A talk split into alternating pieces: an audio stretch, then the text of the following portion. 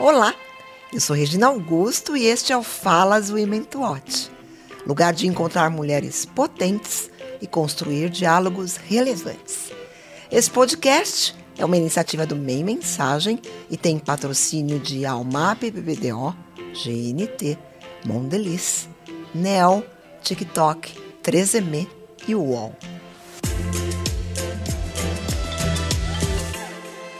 Jandaraci Araújo é conselheira independente de administração nos institutos Inhotim e Tomiotaki. Também faz parte do conselho do Capitalismo Consciente Brasil, CONUME, Women Corporate Directors Brasil e do grupo Future Carbon.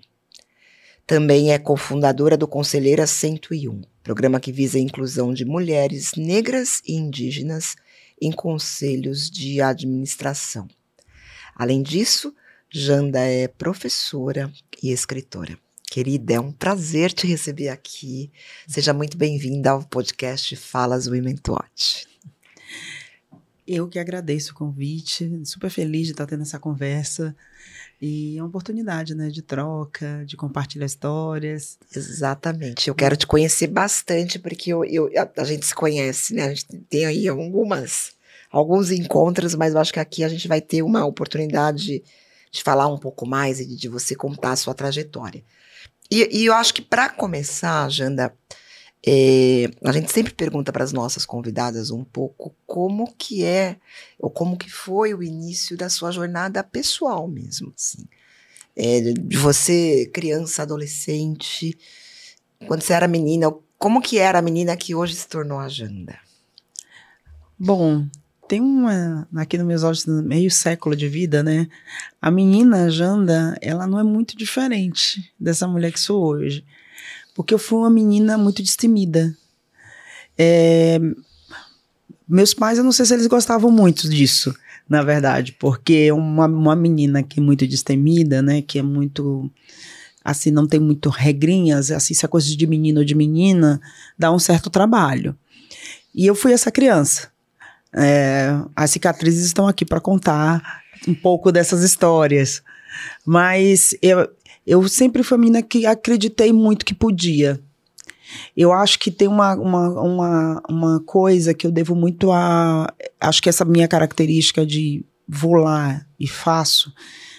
É, eu devo muito a meus pais e a minha família, a forma como eu fui criada, de independente né, da, das adversidades, das dificuldades, né? não sou nasci numa família abastada, né? Sou a sétima numa, fam numa família de sete, de uma família preta, é, baiana, né? Uma família preta. Isso tem uma, isso tem alguns marcadores que a gente precisa falar, marcadores sociais, socioeconômicos muito fortes.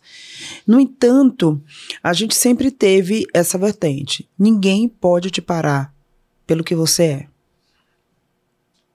Então, desde criança, desde a, de episódios acontecidos na escola até a vida adulta, esse suporte de nada vai te parar. Não... Então, você nasceu em Salvador, é isso? Isso. Então, acho que isso também é um contexto. É um contexto, né? é... né? É, é, eu falo assim, a, a, glória de ser baiana. Exato, não, mas eu acho que. a tem... glória de ser baiana. Baiano não nasce estranho. Exatamente. A glória de ser baiano e nascer nesse contexto, em uma família que já tinha uma consciência racial muito forte, que já tinha muita noção dos seus direitos e sabendo por limites, isso foi muito bom para eu ser quem sou hoje. Então, nunca teve, eu nunca, eu não me recordo da minha mãe recuar em uma briga. Então, por exemplo, todo ano, eu me lembro muito bem disso, todo dia eu estava contando, sempre dava um jeito de eu ser o rainho precisa do milho, entendeu? Porque naquela época era rifinha, né? E ela arrumava uma confusão, tipo assim, pode dar todas. Ou seja, a família toda tinha que comprar aquela bendita rifa, entendeu? Fosse duas ou três. Nos meus tempos de escola, acho que era Miss Primavera, que deve ser o similar. Assim, Isso. Né? É. é, que lá era, o auge é a festa junina, né? Isso. Nordeste. Então, assim, vai ser.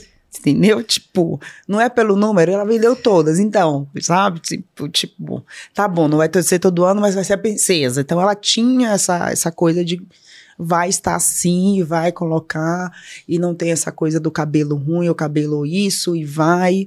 E o preta retinta também te, tinha essas, essa, essas coisas. Ela sempre foi muito, muito aguerrida. Meu pai também.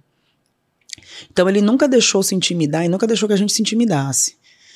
Um dia é um episódio muito interessante que aí eu tô contando essas pequenas historinhas para é, poder é, isso...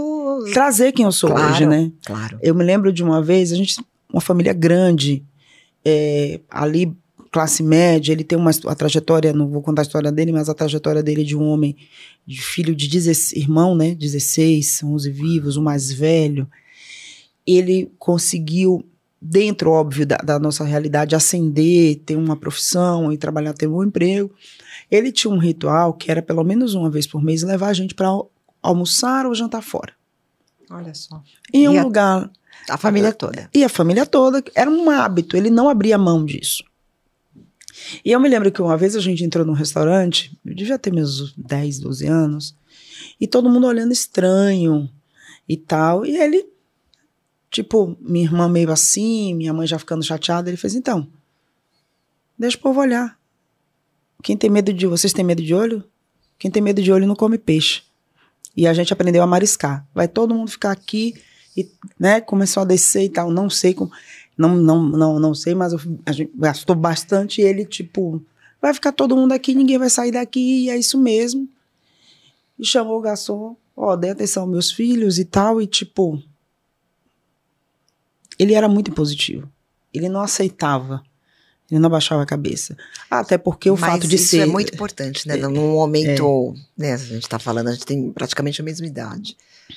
Então a gente está falando de anos 80, né? Isso, ter esses exemplos. Isso. É, é muito importante, essa autoafirmação, né? Isso, você não importa. Você não pode deixar ninguém de tratar mal sua coisa. E se tiver, você volta, a gente vai junto com você. Então, esse suporte de você não estar tá sozinha. Claro. Né? A você gente está aqui e você pode. espaços, né? E a gente está aqui para te defender. Uhum. Fez com que a criança destemida se tornasse essa mulher que sou hoje. Então, o sonhar nunca teve limite. Eu Sim. nunca ouvi dizer isso aqui não é para você. Que legal. E na hora que você cresce um pouquinho mais e, e começa a pensar em, em formação profissional e pro, né, o que que você escolheu aí?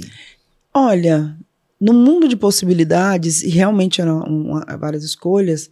Como meu pai trabalhava na área petroquímica, para mim, putz, foi a primeira possibilidade. E aí eu fiz metal mecânica. Hum. Aí, junto com isso, aquela dicotomia. Como você pode fazer tudo, eu resolvi fazer as duas coisas ao mesmo tempo. Aí resolvi entrar no curso técnico, na época que, né, uhum. tinha de administração também, fiz e depois segui a carreira, né? É, fui morar no Rio, é, tive oficina mecânica, sabe? Tem história para contar. É né? mesmo. Tem história.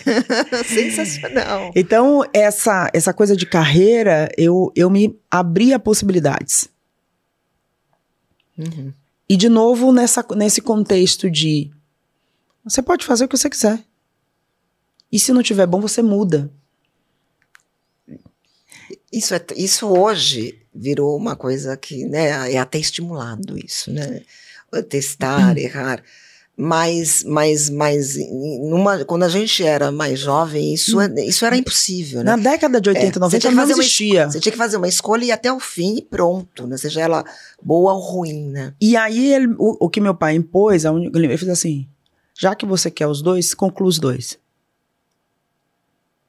Tá na dúvida, faça os dois, depois você escolhe. E eu fiz isso.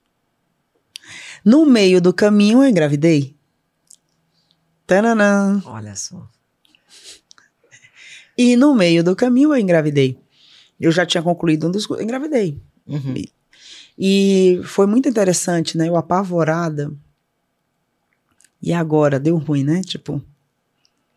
Deu ruim. Eu já namorava e tal. Aí aquela. Virou aquela história da família. Nossa, a irmã caçula, né? Sua caçula, tinha quatro irmãos homens. Você tem, consegue visualizar a cena? Caramba. Sim, imagino. É. Tá grávida? Como assim? Beleza. Meu pai, muito calmamente, foi a coisa mais. Aí levei a fama de mimada pelos meus irmãos, né? A mimadinha, a caçulinha, o que dele, né? Eu chamo assim, é o quequezinho. Ele. Tá tudo bem. Você ainda morava com, com eles, com a sua família? Sim, né? meu pai, meu pai na hora, aí eu, e o pavor, né?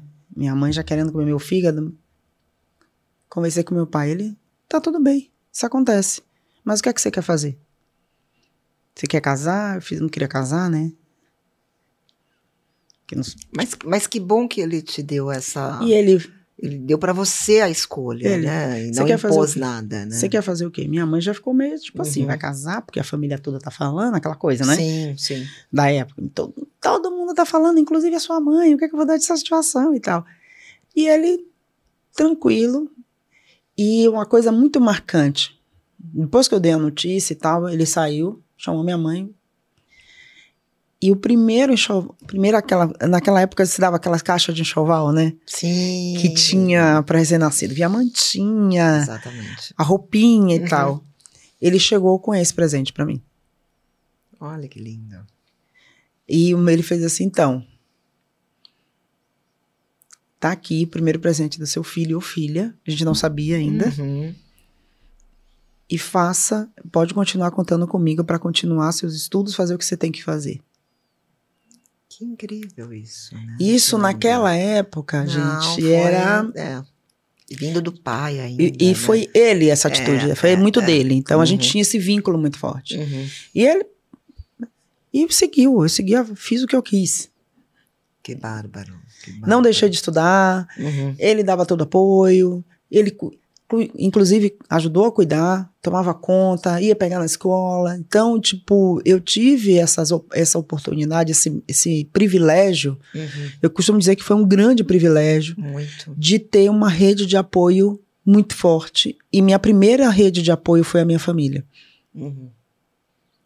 É, e, óbvio, depois teve N situações, mas assim, nunca ninguém largou a mão de ninguém dentro claro. de casa. Eu acho que foi e esse conceito de família, esse, esse, essa fortaleza, é o que faz a gente ser o que é hoje. Né? Eu costumo dizer, a tribo dos Araújos, ela tá indo bem, obrigada. Que com legal. todos os desafios, com todas, óbvio, com todas as. Não, mas tudo acho que, que isso faz uma família. diferença, né? É, e a, e a diferença é, a gente foi criado muito de. Vocês não. Irmão, não briga. Você pode até brigar, mas você tem que fazer as pazes em dois minutos. E a gente ficava de castigo até fazer as pazes. Que legal. Né? Muita gente faz isso hoje, mas a gente foi acostumado a não importa. É, tem que resolver as diferenças. Resolve as diferenças, porque na hora, ele sempre falou isso. Na hora que a água bate, minha filha, é com esses daqui que você vai contar. É, isso mesmo. Que importante isso, né? E o que, que é mais engraçado? Isso até hoje continua é uma a gente essa segunda geração na verdade uhum. porque ele era assim com os irmãos. Uhum. é, essa segunda geração a gente tenta carregar essa, esse legado. Então a gente tem um, os primos a gente se conversa a gente a gente se ajuda no que pode a gente está ali a gente se encontra uma vez por ano. Que legal. Então tem um encontro de família uma vez por ano. Então essa é a tribo Araújo. A gente criou uma é um bando de pretinho, pretinho, a gente e costuma a... dizer pretinho de todos os tons, né? E é tem a ver legal. com uma ancestralidade também, acho que isso é tão lindo, né? E em que momento você vem para São Paulo, Janda? São Paulo acontece na minha vida no ano de 2005, exatamente. Uhum. Então, São Paulo acontece na minha vida nesse momento. Eu já estava morando, tinha morado no Rio, é, tinha morado no tempo em Recife, fui para, né? E São Paulo acontece para mim em 2005. Então eu vim transferida, né, eu trabalhava no grande grupo varejista e fui transferida para São Paulo. E aí, daqui eu não saí mais, né? Então, tipo, e cá estou. E aí você teve uma carreira no mundo corporativo. Aí, né? no, mundo corporativo. Exatamente. E aí, eu acho que assim, é, é interessante falar isso, né? A gente está falando 17 anos atrás. A segunda década de 2010, a década de 2010 é a década que, de fato, até por conta das, das políticas públicas do começo dos anos 2000, enfim, mas que a agenda da diversidade no mundo corporativo começa, de fato, a ganhar é, né, um pouquinho mais de, de é. espaço, por uma imposição da sociedade, por um trabalho né, feito há muito tempo pelo próprio movimento negro, né, principalmente quando a gente fala de diversidade racial. É, e, e, eu acho que nos últimos anos. Muito mais forte. Muito mais forte, né? E, e, e, você é uma pessoa que faz parte disso com várias iniciativas, né? Conta um pouco como que foi esse despertar aí para você também participar dessa agenda e ser uma voz nessa. Não, eu acho que veio muito de forma muito natural, né? Uhum. É, e, de novo, eu, trago, eu trazendo muito da minha experiência pessoal uhum. para o profissional. Uhum. Eu sempre tive um olhar muito atento, mas a gente tem que lembrar que ano 2005, 2000, 2000 gente, a gente não tinha essa conversa no mundo corporativo. Não tinha, ponto. Sim. Não existia. Tanto que quando é aprovada a lei de cotas, vira uma grande revolução, uma revolta. Dessa, a gente ouvia as revoltas das pessoas nos corredores e tudo mais. É, o, e, e era nesse contexto, sabe, que eu fico pensando é, quem era ativista já era naquela época. Sim. A gente tinha um. Eu, eu falo por mim, era um modelo de ativismo silencioso. Uhum. Tá? É, porque, até porque o, o, grande desafio né, de quem vem dessa, dessa geração, que a gente não se formou pela lei de cotas, que a gente teve um outro contexto e que está no corporativo, estar, existir naquele ambiente já era um grande contraponto, Sim. a gente tinha que ser muito mais estrategista. Exatamente. E com todos os marcadores que, que nos cercam. Né? Imagina que, uma, e, e, e eu até contei isso outro dia, né? Um belo dia falaram: Nossa, você tem que ter um pouquinho mais de cuidado com o seu sotaque. Tá bom? Né? Porque, além de tudo, eu, eu, eu costumo dizer, além de tudo que nos atravessa, é um país de dimensão continental que as pessoas se dão o luxo de ser xenófobas. Sim. Hum, né? Ser nordestino, eu costumo dizer, como a galera fala, é um plus a mais, entendeu? Então, ser nordestino. É uma camada a mais. É uma né? camadinha. É, é, é, um plus a mais, né? É. Nessa brincadeira. Ser nordestino é um plus a mais. Aí você é mulher, né? Sim. Aí você é preta, entendeu? Pronto. Tá feito o combo. É, é um combo, exatamente. Tá o combo perfeito para uhum. uma série de agressões, de microagressões, de preconceitos, de discriminações. Uhum. E quebrar o exercício é, de, de ir quebrando essas barreiras toma muito tempo. Claro. Mas eu nunca deixei de ficar atenta a quem eu podia alcançar. Uhum. Então, nessa minha trajetória profissional, eu sempre procurei ter alguém, trazer alguém para mim. Uhum. Trazer uma outra, um outro menino preto ou menina preta, que fosse meu estagiário, que fosse meu assistente. Sim. Que fosse meu colega. Então, toda oportunidade que eu via, eu trazia o ponto. Uhum. E toda oportunidade, meu, meu pai me ensinou muito, faça o outro sentir. É, eu fui praticamente treinada. Eu, eu costumo dizer, é muito duro falar isso, né? Muito duro falar isso. Ah, eu, eu costumo dizer assim, gente, como, como lidar com a questão racial é muito duro para uma criança e para um adolescente.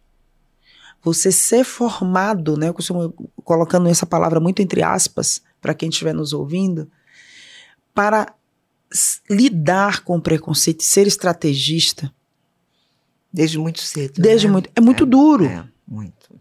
Você tem que lidar com os preconceitos e ficar atenta. E saber, e saber ter o discurso correto. E saber lidar com aquela situação Sim. sem partir para agressividade, porque era uma coisa que ele sempre colocava: você vai ser sempre errada. Mas isso não quer dizer que você tem que baixar a cabeça comece a mover o que tiver ao seu redor em prol de você. E aí, os whites que estiverem nos escutando, que respirem com isso, ele me ensinou a usar o poder dos aliados. Sim. Aquela época já. E não tinha esse nome. Era uma tecnologia de sobrevivência. intuitiva. Intuitiva, é, de sobrevivência. Claro. Não é ser o negro bom, mas comece a usar e a expor as situações e fazer com que as pessoas comecem a ficar atentas. Quem vai ser o combativo vai ser o outro. Isso. E isso aconteceu tantas vezes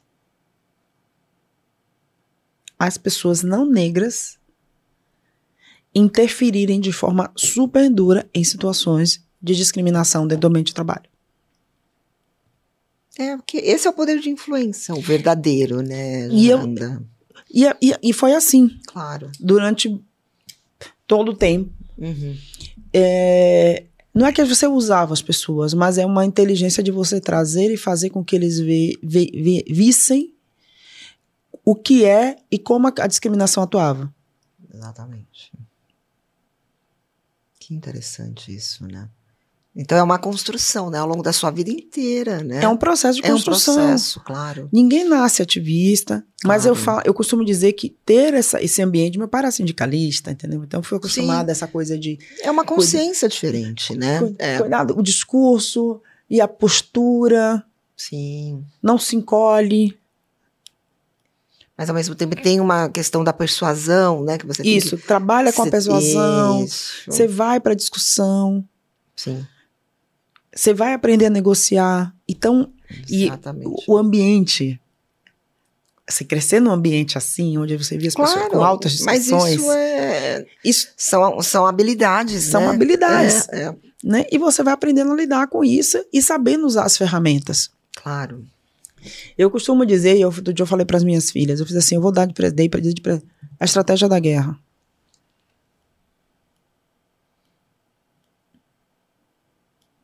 O livro. O livro. O livro. Lê o livro, Estratégia da Guerra.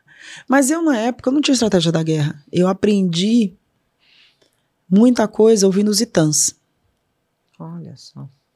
Para quem não conhece essa expressão, né, são as histórias dos deuses africanos, Uhum. de como lidar, aprendendo a lidar com os provérbios africanos, de como agir com a inteligência emocional e de como saber lidar com as pessoas.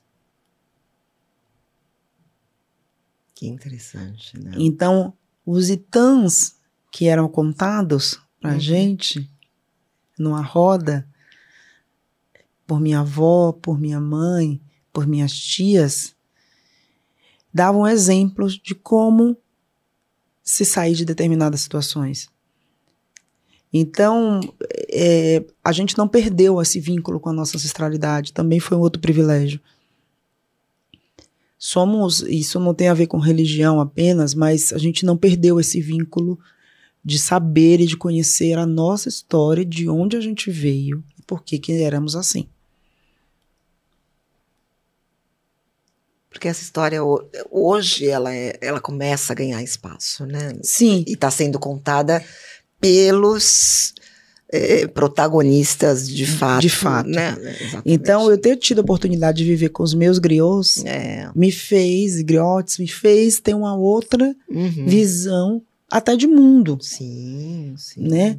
Essa essa filosofia e né, esse modo de viver de África e de diáspora Uhum. veio dentro de casa. Sim, não é bárbaro, que incrível isso. Então a mulher que você está conversando com você hoje foi essa mulher que teve isso aqui, Não, de base, de ferramental, Não, né? Maravilhoso.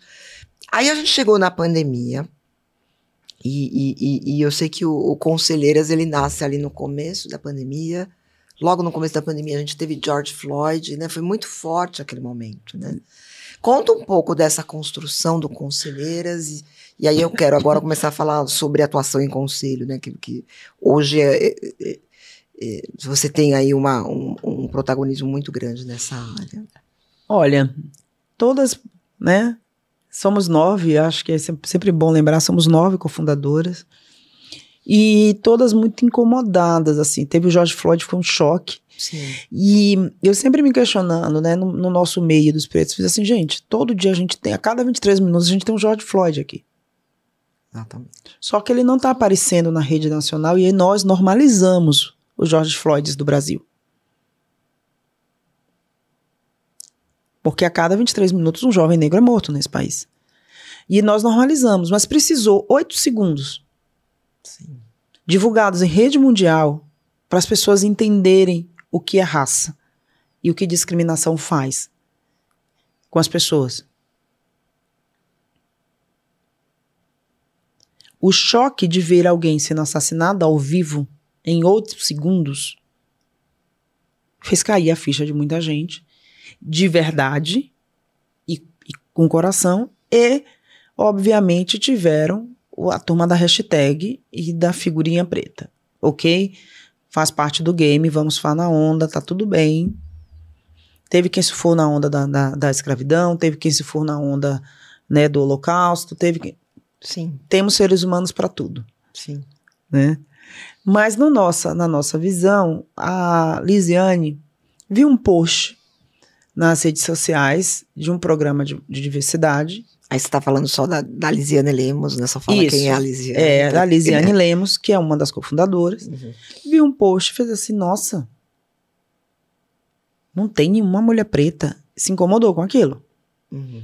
E começou a chamar. Chamou uma, chamou outra. E a gente se, vamos fazer, né?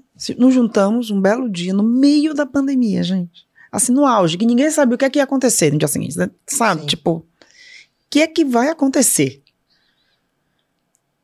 Todas em home, em casa. Eu, na época, estava no governo do estado. Então, tipo, caótica a vida. Sim. Ah, a gente vai entrar nesse negócio, sim. Vamos fazer uma coisa diferente, porque não é possível, não dá pra ter. O que é que eles estão pedindo pra ser conselheira? Isso eu já estava em conselho de autarquia, já estava em dois. Uhum. Eu fiz, tá, mas o que é que estão pedindo? Ah, por que que não pode, né? Tipo, por que que não? Não, ah, porque precisa de X tempo de experiência, precisa ter formação, não sei o quê. Precisa... assim, mas gente, tem um monte de mulher preta que tem. Ah, mas tem um cargo. Eu fiz assim, peraí. Fulana, aí comecei a puxar a lista, né? Fulana nunca teve esse cargo de não negras. Sim. Fulano nunca teve isso aqui, esse aqui não tem essa, não tem experiência. E comecei a comparar currículo. Uhum. A gente começou a buscar mulheres pretas no mercado de forma ativa, porque to- o que a gente recebeu de feedback quando a gente confrontou foi: ah, não tem, só tem duas ou três. Citaram dois Uhum. nomes. Uhum. E a gente fez: não, né? Somos 61 milhões nesse país. Pois é. As mulheres negras são o maior extrato demográfico, Demográfico do do Brasil. Brasil. Somos 61 milhões de mulheres pretas, negras. Como você me fala que só existem duas, três? Tem algo errado. E aí começamos a estruturar o programa e começamos a fazer um hunting ativo. É. Uhum.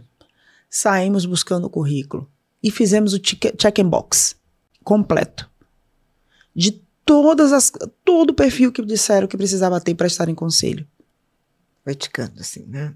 Todas. Todas. Saiu a turma 1. Uhum. Que foi em 20. 20. Em 20 mesmo. A 20 turma 1 mesmo. foi 20. Foi 20. Uhum. Então, tipo, quando surgiu, e aí a gente vamos botar a boca no trombone e falar que essas mulheres existem? Sim. Como assim? Mas nossa, sabe? Tipo. Quando, quando viram que essas mulheres existiam, porque eu falo muito sobre a questão da vi- invisibilidade, Exato. que é outra coisa extremamente cruel, Que é uma estratégia, né? que é uma estratégia desenhada. Jun- A invisibilidade junto com o epistemicídio. Uhum. é uma estratégia. É- o requinte do racismo no Brasil é de, um, é de um nível a ser estudado. Porque, ao contrário do que muita gente fala, nos Estados Unidos está lá, a gente sabe o que, que é, é claro, transparente o que está acontecendo. É transparente. Aqui não. Aqui é É requintado. camuflado, né?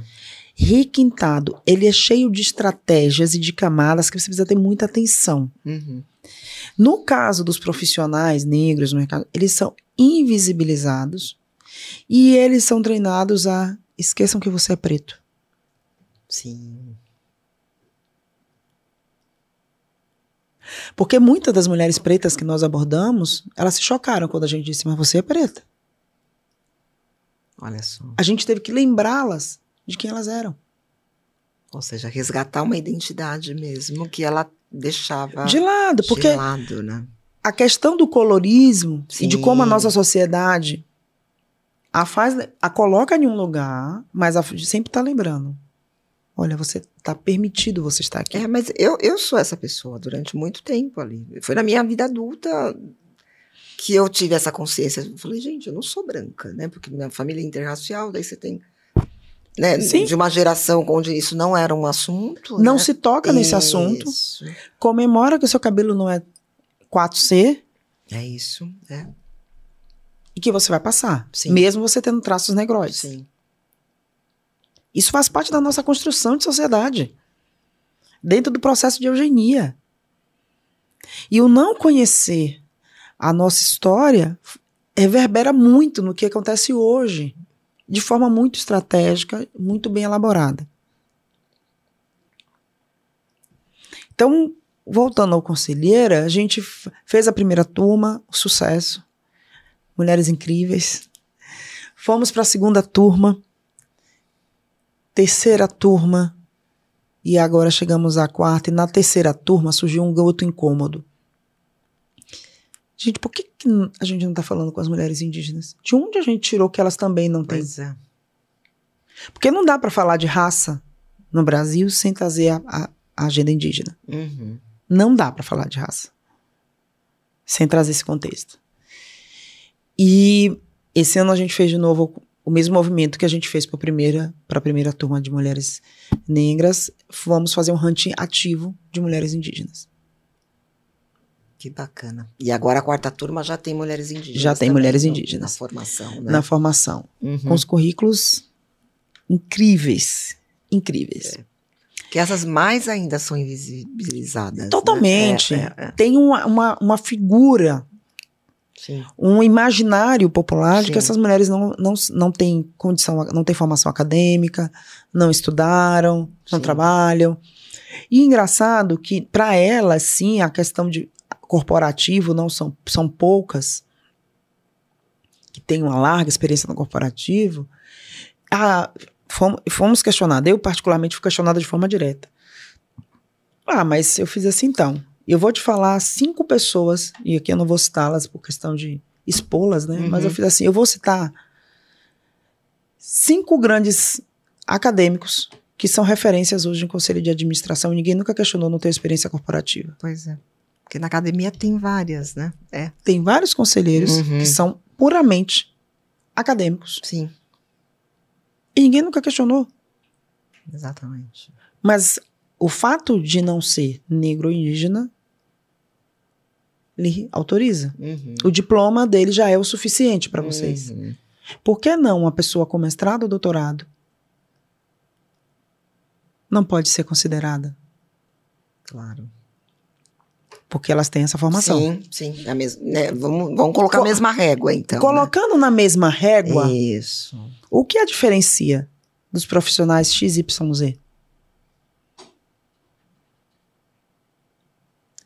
O silêncio do constrangimento. Sim, porque não tem uma resposta, né? É. Me questionaram se uma delas tinha idiomas. Eu fiz assim, então, a pessoa não está fazendo curso no Canadá, eu acho. Não sei. Precisa falar português? Só fala português?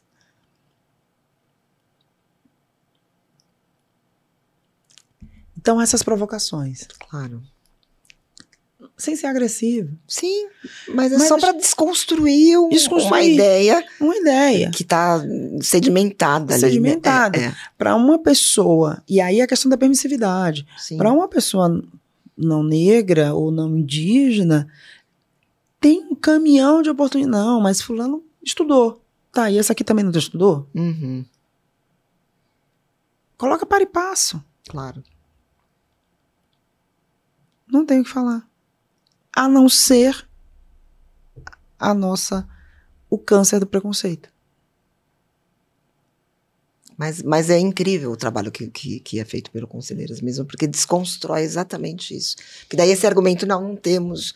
Olha aqui, né? Vocês têm um book lá que é incrível. É, a enfim, gente divulga. Vocês divulgam, acho que isso. Todo mundo que pede, a gente, É, a, é. a gente vive atualizando, a gente É, fala é muito coloca aqui, interessante né, na, nossa comunidade, né? Atualiza, tra- traz informação, porque a gente, tá, a gente divulga. Outro dia alguém falou assim, pô, vocês vão cobrar. Eu fiz assim, não, a gente não vai fazer.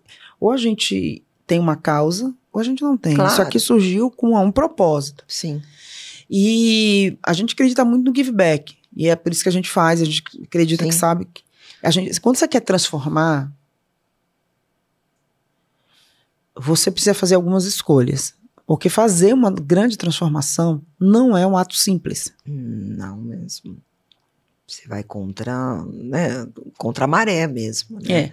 Como, por exemplo, eu já, várias pessoas já me sinalizaram assim, gente, vocês estão indo muito bem. Né? Porque quando você pensa que um programa que surgiu apenas em 2020 já colocou quase 50% delas em conselhos, em comitês. Sim.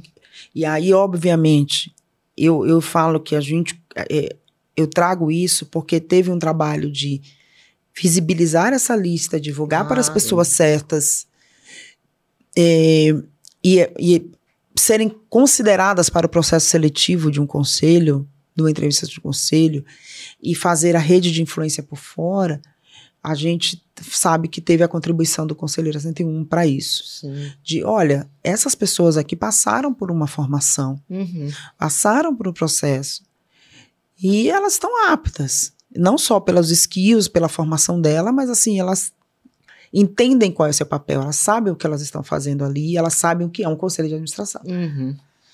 Não, elas não estão indo ali pelo token.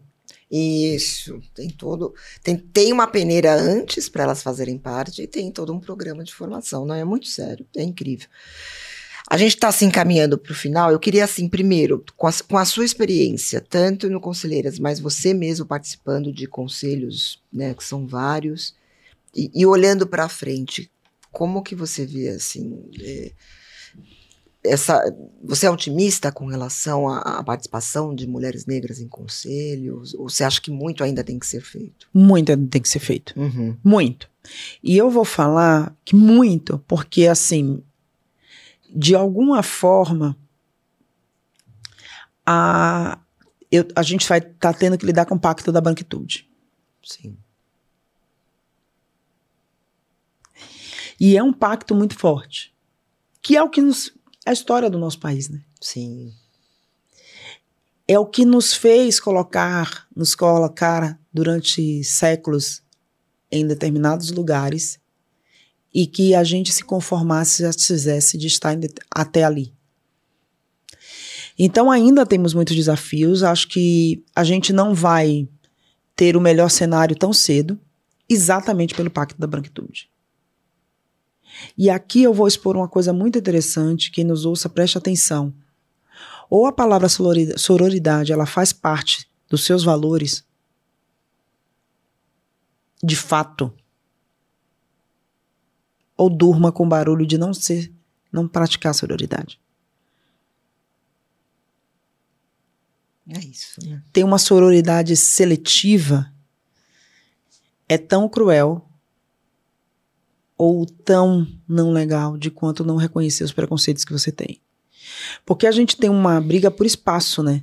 É. Tem uma disputa por espaço. E quando a gente traz essa vertente eh, de mulheres tão qualificadas, tanto quanto outras que não são negras, tão com, o mesmo histórico, background profissional, às vezes até com formação superior que muitas Sim. não negras, porque como sempre nos foi dito que educação Sim. era o que nos era a única porta, a gente estuda muito. Exatamente. Então, o argumento de não existirmos está passando muito hoje por soft skills. Sim. Ou por um segundo processo de visibilização, onde querem nos lembrar que raça, voltando para o modelo negro bom, não precisa falar de raça, você está aqui. Sim. As delicadezas. Então, eu entendo, e aqui, para quem estiver nos ouvindo, fiquem atentos aos movimentos porque o pacto não abriu. Estamos ocupando esses espaços. E ocupar esses espaços nem sempre vai agradar a todos. Por que elas estão indo, avançando tão rápido e nós não? É, porque esses questionamentos já existem e vão continuar, né? Quanto mais isso avança, é quase que uma força oposta. É oposta. E, e, e por que é. só para elas? Pois é, pois é. Eu já ouvi por que, que você está fazendo só para elas? Eu fiz porque antes ninguém nunca fez só para elas. Sim. O nosso lugar que era visto era que a gente estivesse na base.